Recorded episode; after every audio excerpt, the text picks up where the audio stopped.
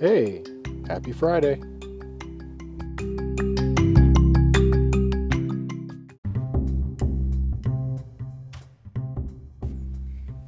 Even though it can be a hard thing to do, sometimes we gotta learn to share our intentions. I think a lot of times we think people could read our minds when it just doesn't work that way.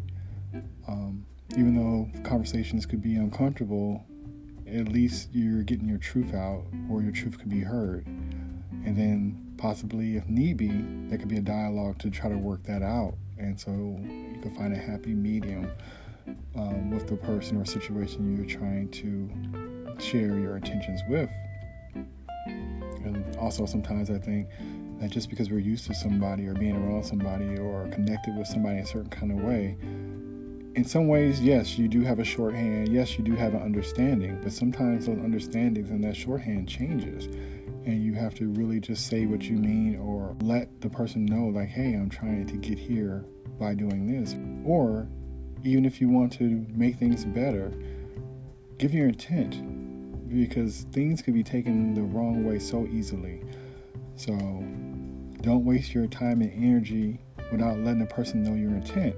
That way, when they notice your actions and the things you're doing and saying, they'll know where it's coming from. Because sometimes people can't tell the difference between a hug and a punch. You know, sometimes you gotta call out what you're doing so they'll know what it is. And then they can make their decision on how they feel about it with what you said your intentions was with the action that goes along with it. And it'll be for them to decide if they want to take it or how they feel about it. Till next time. Peace.